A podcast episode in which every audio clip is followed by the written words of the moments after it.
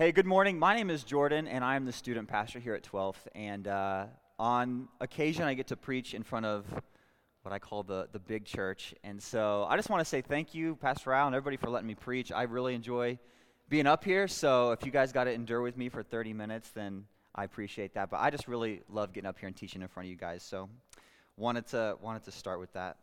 Um, so we're here on Senior Sunday, and there's a lot of graduations today.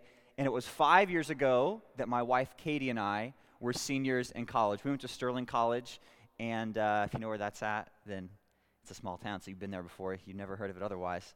But uh, we were in school there, and I was studying ministry. And a lot of my ministry courses, I was reading these books, and they were referring to youth ministry as a failed experiment, right? And so I was like, oh, I'll never be a youth pastor. That's a dead end, right? So glad I didn't go that way. Um, so they're referring to youth ministry as a failed experiment. And the reason they called it an experiment is because, in uh, comparison to the church, the church has been around for a few thousand years, but youth ministry has only been around for 50 or 60 years. So it's kind of this new thing. And um, it really started as youth rallies, right? It didn't start in churches, it started as youth rallies. And it was really begun by organizations that would go on to be really popular Young Life, Youth for Christ. And so in, in Canada and the United States, they were putting on these youth rallies, right? And so they're seeing lots of kids come to Christ on weeknights. It was really a really cool thing. So that happened for five or 10 years. And then churches picked it up. They said, hey, we can really grab onto this, so let's do this too. So they start investing in this. Um, they start hiring pastors, especially for the students. They start designing services that are separate and more geared towards young people to bring them in, right? All these things were done in the name of reaching students. And the sad fact is that, um, according to statistics, this has been largely ineffective in the American church. We have, we have not done a good job of instilling a lasting faith in high school students because Lifeway has put out a stat that says 70% of high school seniors, after they graduate, will walk away from the church, and only about 35% of them will ever come back, right? So it seems like we're failing. So, after all that effort, right? After all the money spent on youth pastors, after all the hours given by volunteers, after all the, the skinny jeans and the hair gel that youth pastors have to use to be cool, right? All wasted. All wasted. I got slim fit pants. I'm not quite skinny, but I'm halfway there. So, all of it wasted, right? Because 70% of the time they failed at doing their job. See, if you fail at your job 70% of the time, you are not going to have a job for very long. Dr. Waters is a professor here at ASU. If he failed 70% of the students year in, year out, the university would probably not let him teach anymore, right? Um, Skylar Delmont works for a tree care service here in town. If 70% of the trees that he touched died, first of all, that would be some kind of weird, freaky miracle thing. But also, you would not have a job for very long as a tree maintenance guy, right? Like, you, it wouldn't happen. If, if 70% of the sermons that Pastor Al gave were snoozers, then then he wouldn't have a job. It's good because you're below that, right? Like, you hover around the 20, 30 range. Maybe every third sermon. No, just kidding. Just kidding, Pastor Al. This will be my last time preaching here, probably. Hope you enjoyed it. The point is, they wouldn't have jobs, right? You can't have a job and fail 70% of the time. So you guys are looking at me now like, wait a minute, you just told us that you fail 70% of the time. Well, I'm not trying to talk myself out of a job. I love my job. Let me, let me unwrap this before you run me off the stage here. You see, guys, youth groups are failing to instill lasting faith in students because we're treating youth group as if it was made to do that all on its own. You see what I'm saying? We, we are treating youth group as if it is the only thing that students need to hold on to God. You see, if youth group or church for adults is the extent of your relationship with God, then you likely will drop out at some point. That 70% marker starts to make a lot more sense because church or youth group, they can't give you everything that you need in God, right? If you're coming once a week, you're, you can not get everything that you need from God. We, we need a lot more than that if we're going to grow in God, right? Think of it like this. Let me, let me compare it to a tomato plant because it's summer and I love gardening. We just planted our tomato plants and I love the smell of tomato plants and the taste of tomatoes. So let's just talk about tomato plants for a second. Just indulge me. Um, a tomato plant, a healthy tomato plant, needs three things to grow, right? It needs sun, it needs soil, and it needs water. If you bought a tomato plant and you only gave it one of those things, you would not expect that tomato plant to flourish, right? If you took a tomato plant and you stuck it in a, in a bucket of water and you put it in your basement and you locked it up and it got no sunlight and no soil, you wouldn't open the door in two weeks and expect tomatoes, right? It wouldn't work like that. If you had a tomato plant and you just laid it on your driveway and it got all the sun that it needed, but it got no water and no soil, you would expect it to die and wither, right? You wouldn't expect it to grow. So, my question is why do we think that attending church or youth group once a week will create a faith that lasts? Why do we think that that will work? If we're just giving our souls one part of the equation, we can't expect to grow in God if we do that. So, today, what I want to do is I want to talk about the elements of a lasting faith. I want to talk about what it takes to have an enduring faith because just like a tomato plant, guys, we need different things to grow in God. We can't just give our souls one piece of the puzzle and expect to grow in God. So we're going to talk about what those are. I'm actually going to just go over them at the beginning and then uh, we'll kind of dive into them. So I'll let you know right here. It's, it's Bible, right? We need Bible, we need church, and we need close Christian friendships. And so what I want to do today is I want to talk about why each of these things are vital to us, right? Why we can't leave any of these things out, but also why, if we try and just lean on one or even two of these, what our Christian walk is going to look like and where it's going to come up short and, and why it's going to fail and why we're going to burn out, right? So we're going to we're going to talk through those things. Today I want to tell you all, graduating seniors and the rest, I want to talk about how to run this race of endurance because it really is a race of endurance. It's not a sprint. And how to stay in the race without falling out.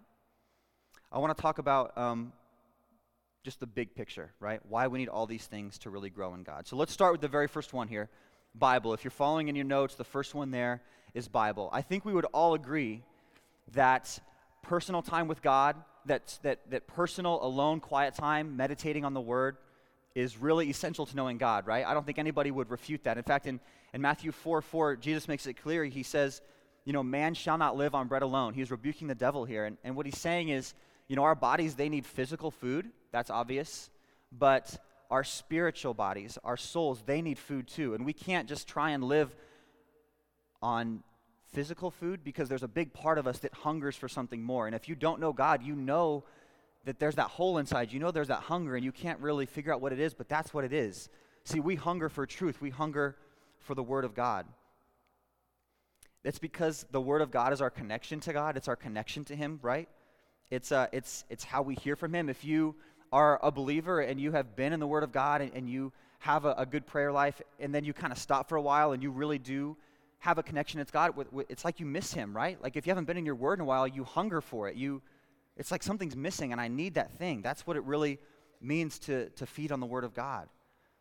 The Bible tells us um, to renew our minds. In Romans 12, 2, it says to not conform to this world, but to renew our minds, right? And that's literally what the Word of God does for us. It, every time we read it, it's like truth washing over our minds. And that's why it's so essential for us because in this world, guys, it is, it is so hard to get a hold of real truth, right? Real truth comes at a premium in this world. And so going to the Word of God is, is the only place that we can really find that because we live in a world where the word fact is becoming a looser and looser term, right?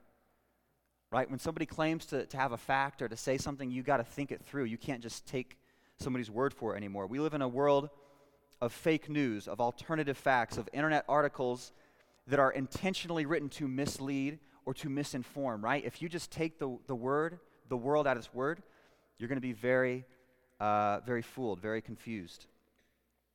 We live in a society where more and more the, the lines between right and wrong and the answers were so clear. They used to be black and white, but now those lines are getting blurred, right?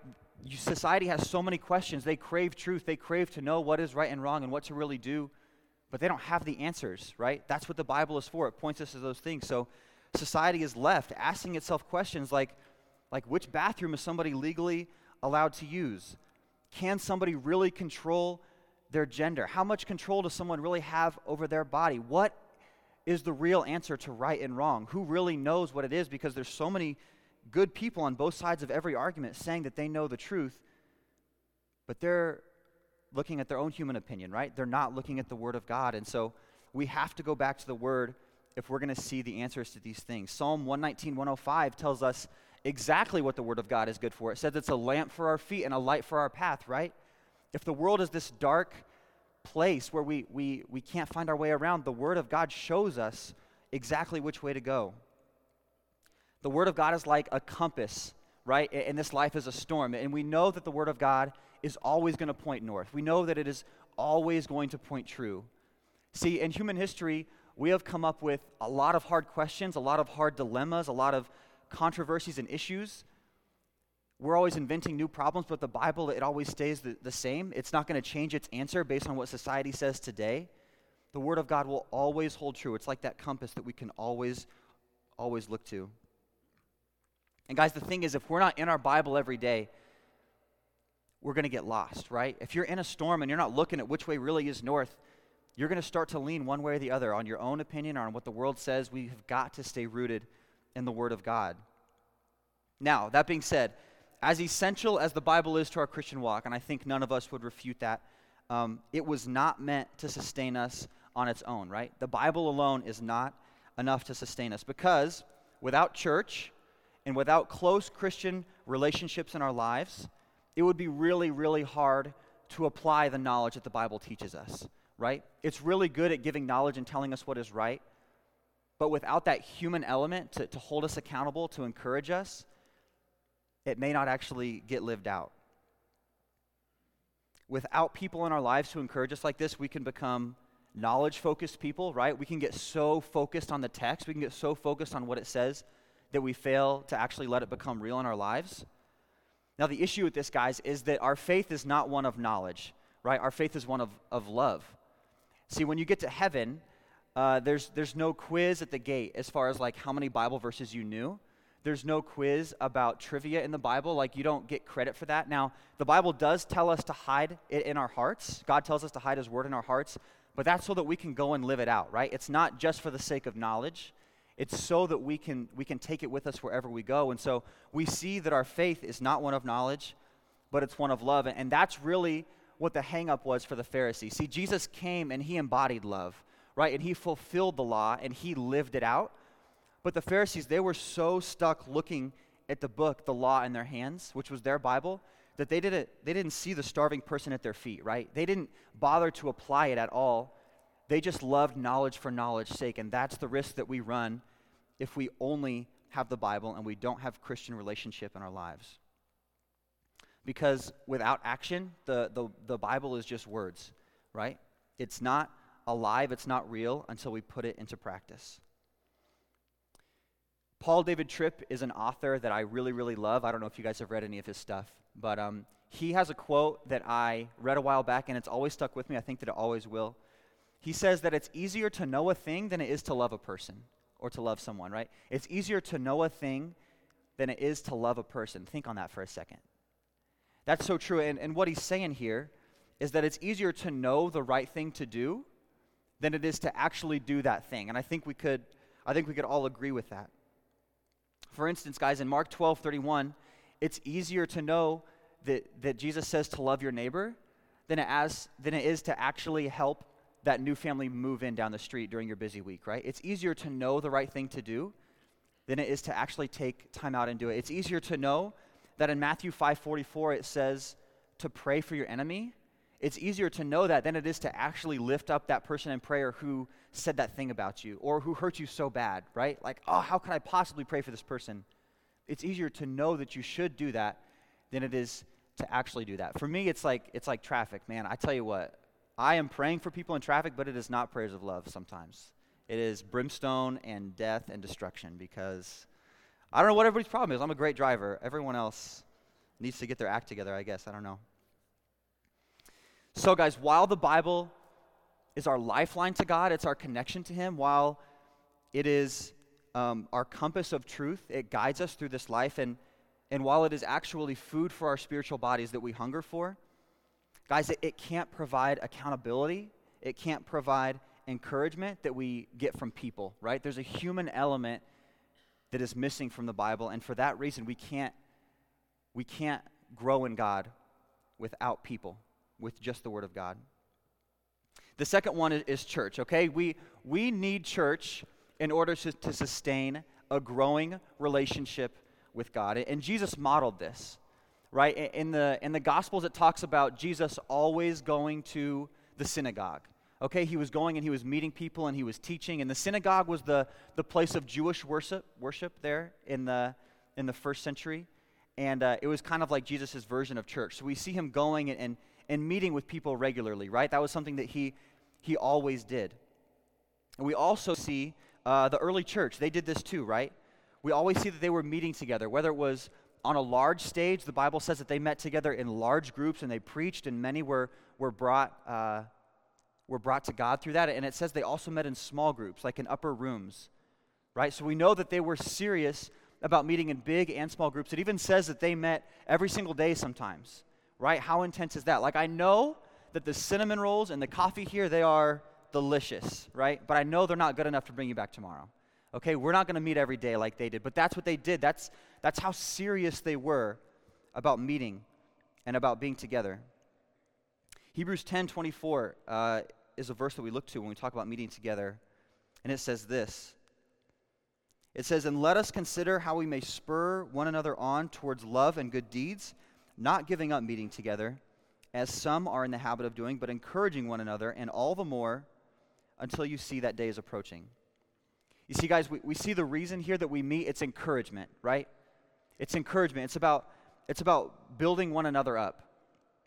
And it's, it's always been that. It's always been at the core of the church is encouragement. That's why we get together. And, and the reason for that is, is that the world is a draining place, right? If you're a believer in Christ, the world is a draining place. The world is really terrible at being an encourager. The world is really terrible at lifting you up and, and filling you up. That's not what the world does. The world is so much better at critiquing, right? The world is so much better at tearing down and at deceiving and at wearing us down. Guys, that's why church is necessary to us. We are here to encourage, to unify as a body, to build each other up. This is what church is all about. Church should never, ever drain us, right? You should always be filled up at church. That's the point of it. Church should never, ever feel like a waste of two hours. Or if Garen's preaching, three hours. That's my best joke. And he's not even here to hear it today. I'm really sad. So, Garen, I hope you heard that on the podcast, man, because that was my little shout out to you. Guys, I've had seasons in my life where church, uh, it didn't feel like an encouragement, right? It, it just felt like a box to check off. It just felt like I was supposed to do it, where I would go and I would feel like I'm supposed to do this because I'm a Christian and I know I'm supposed to, but I'm not really feeling it. I've been there, right? And I've been through the drudgery. And as I look at those times in my life, it felt like that because that was my only connection to God right? I, I wasn't in my word daily. I wasn't growing with God in quiet time. Um, I, I wasn't in close Christian friendships that were making me better, right? It, it was just this weekly thing that I did, and it, it wasn't enough. I, I wasn't being fed, I was actually being starved. And so I just wasn't in a good place spiritually. And guys, if you are not investing in your relationship with God outside of Sunday morning, then church can feel like an obligation for you too. And I know that because I've been there. You can start to ask your questions, yourself questions like this. Like, why does everybody else keep coming here? Why is it so important to go to church? Why is everyone else so happy to see each other? I just don't, I just don't feel that way on a Sunday. Why do I feel so empty when everybody else feels so full? Like, what, what are they getting that I'm not? What am I missing out on, right? This is how church can feel if we are not feeding ourselves spiritually in other places. Guys, when, when church is all your spiritual diet consists of, it can result in a happy face with a sad soul, right? We've all been there before. People walk into church with a smile on their face, but inside they're just really dying, right? And we're not naive. There's people like this not, not only in our church today, but across America. There's a lot of people that come to church like this. And it's because church, it can't give us everything. It wasn't designed for intimacy, right? It was designed as a, as a, as a place to to uplift and, and to encourage. Let me prove that church was not made for intimacy. How many people asked you how you were doing today on the way in?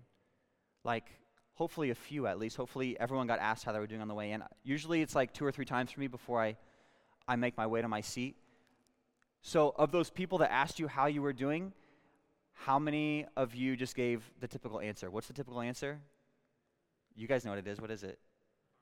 Fine, good, I'm good. It's always the same answer. It sounds different for guys and girls. For guys, it's like, yeah, I'm good. For girls, it's like, oh, good. Yeah, so good, right? But it's all the same thing. It's all like the same typical, not real answer. How many people that asked you that question today were you actually honest with? How many of them did you air your struggles or your dirty laundry out in front of? Not very many, if any, right?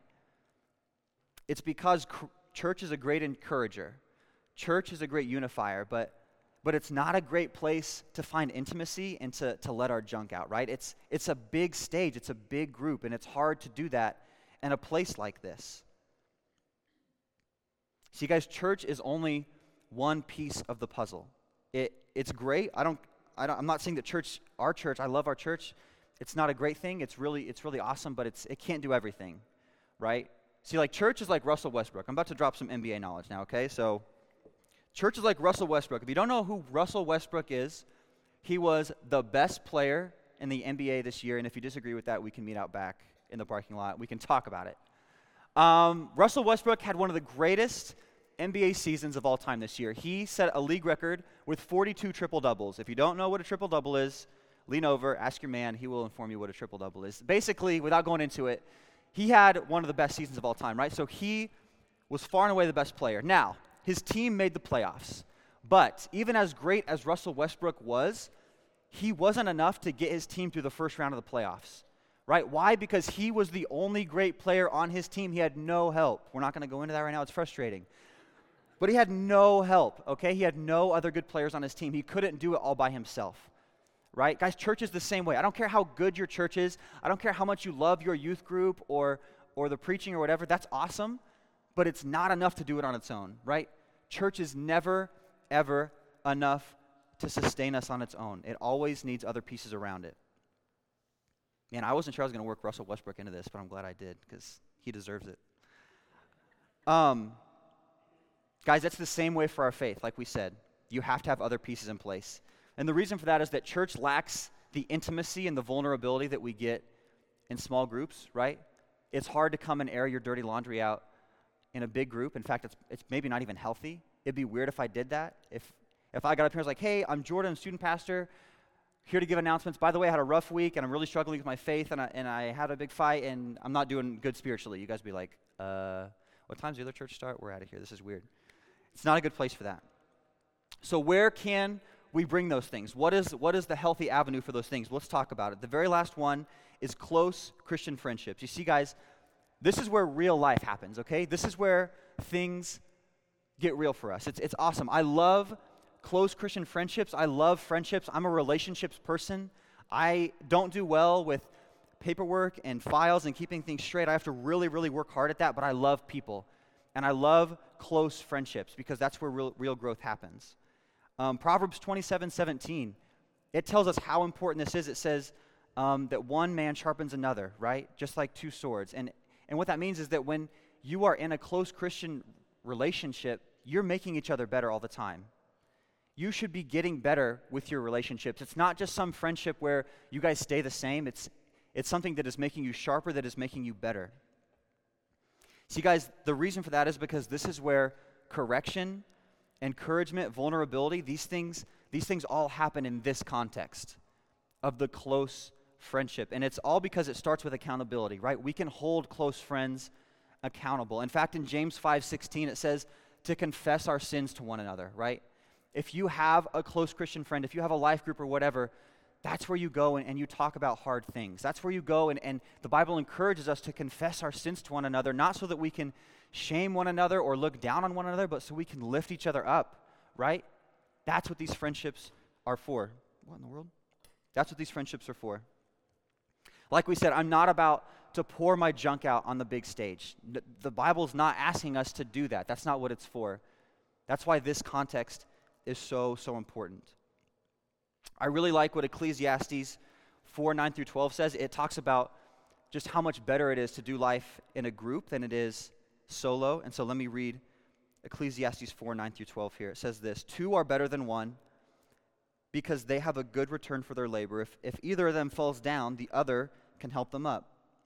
But pity anyone who has no one to help them up. Also, if two lie down together, they will keep warm, but how can one keep warm alone? Though one may be overpowered, two can defend themselves. A cord of three strands, excuse me, is not easily broken. Guys, these things are so true.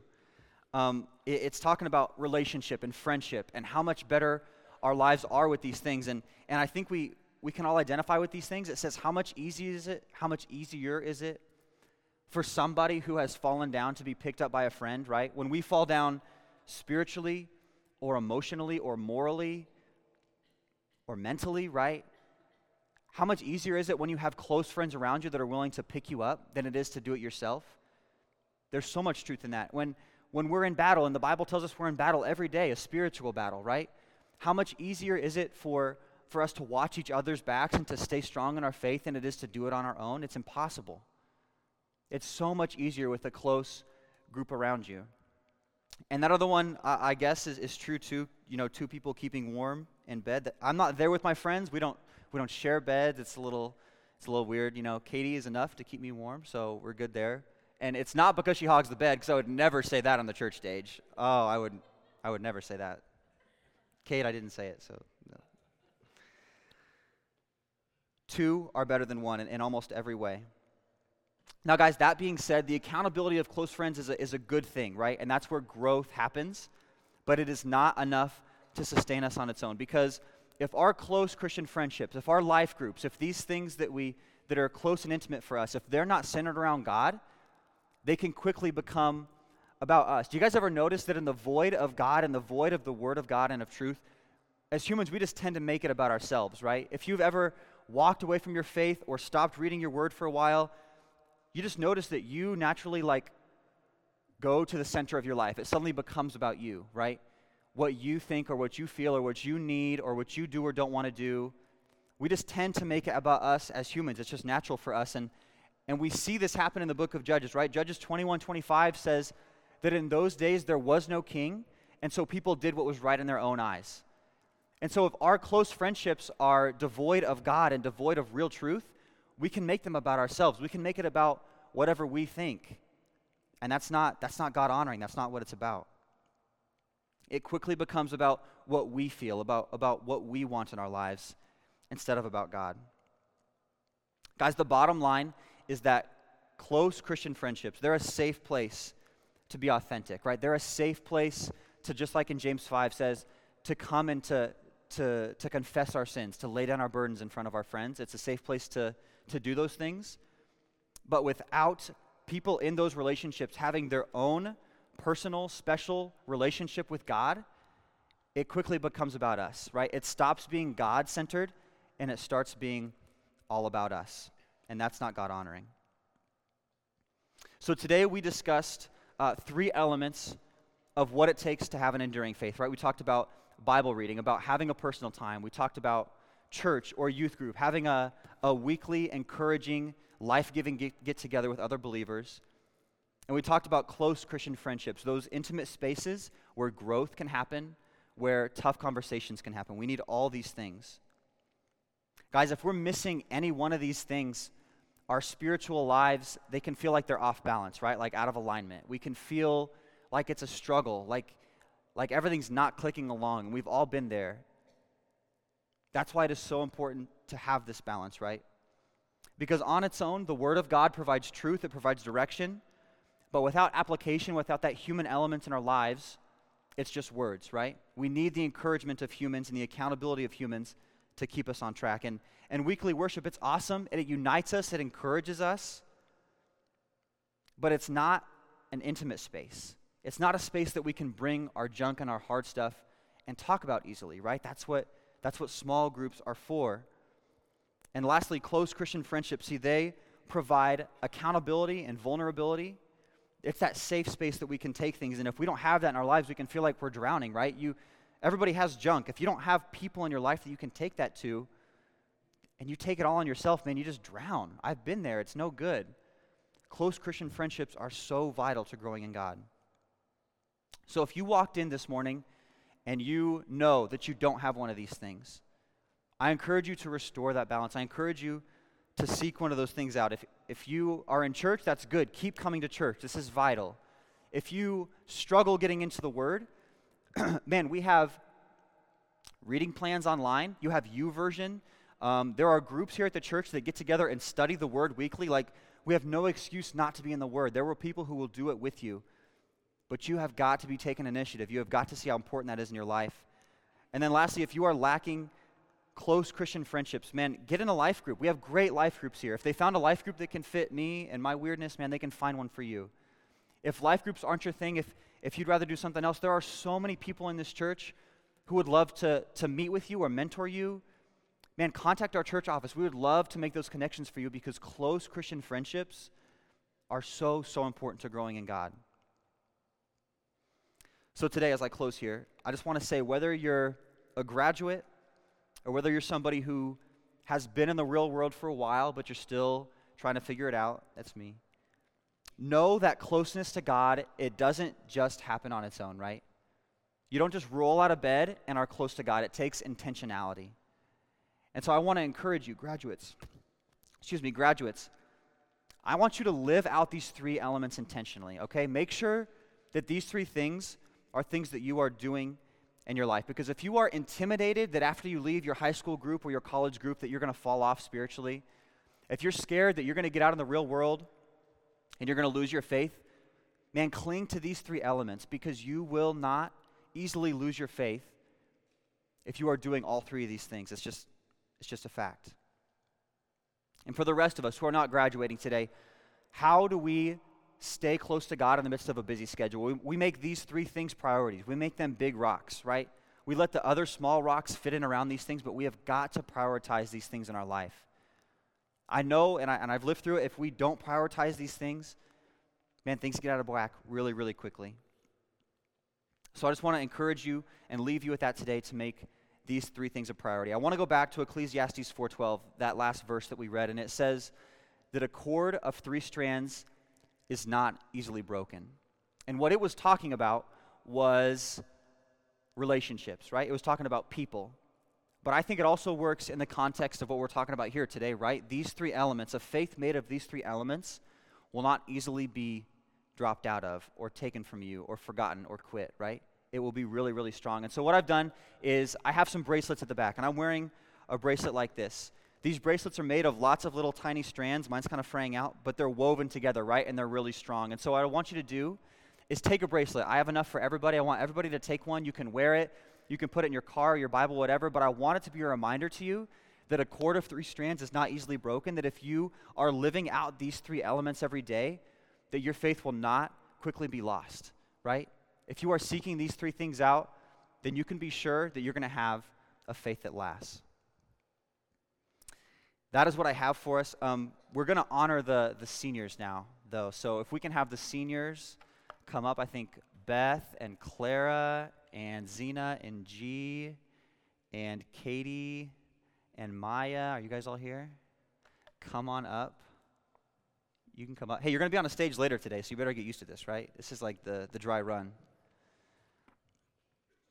Let me move this. Okay, so We've got some seniors. Man, did you guys run all the boys off? What happened here? Holy cow. Um, so, can we have this mic turned on? Okay, so these are our seniors, and I would love for you guys, we're going to have a little picture behind you, but um, if you could say your name and where you're graduating from and what you plan to do next year, um, we want to honor you guys. So, go ahead. Okay, I'm Genevieve Lowry. I actually just graduated last week from Osage City High School and I'm going to be going to Emporia State to study Spanish and a few other things. So. Hi, I'm Beth Wright, and I graduated from Emporia High School, and I'm going to go to ESU for art therapy and art education. My name is Clara Grayson. I will be graduating from Grayson Academy, and I will be taking a six month break and then working on teaching English. Hi, I'm Zena Vestrain, and I'm from Olpe and I plan on attending Flint Hills Tech to do nursing. Hi, my name is Maya Resco. I'm graduating from Emporia High School today, and next year I'll be going to ESU to study elementary education. Hi, I'm Caitlin Stapp. I am graduating from Emporia High School today, and I will be going to Flint Hills Technical College to get a practical nursing degree. Very good. Hey, can we uh, can we give our graduates a hand first of all?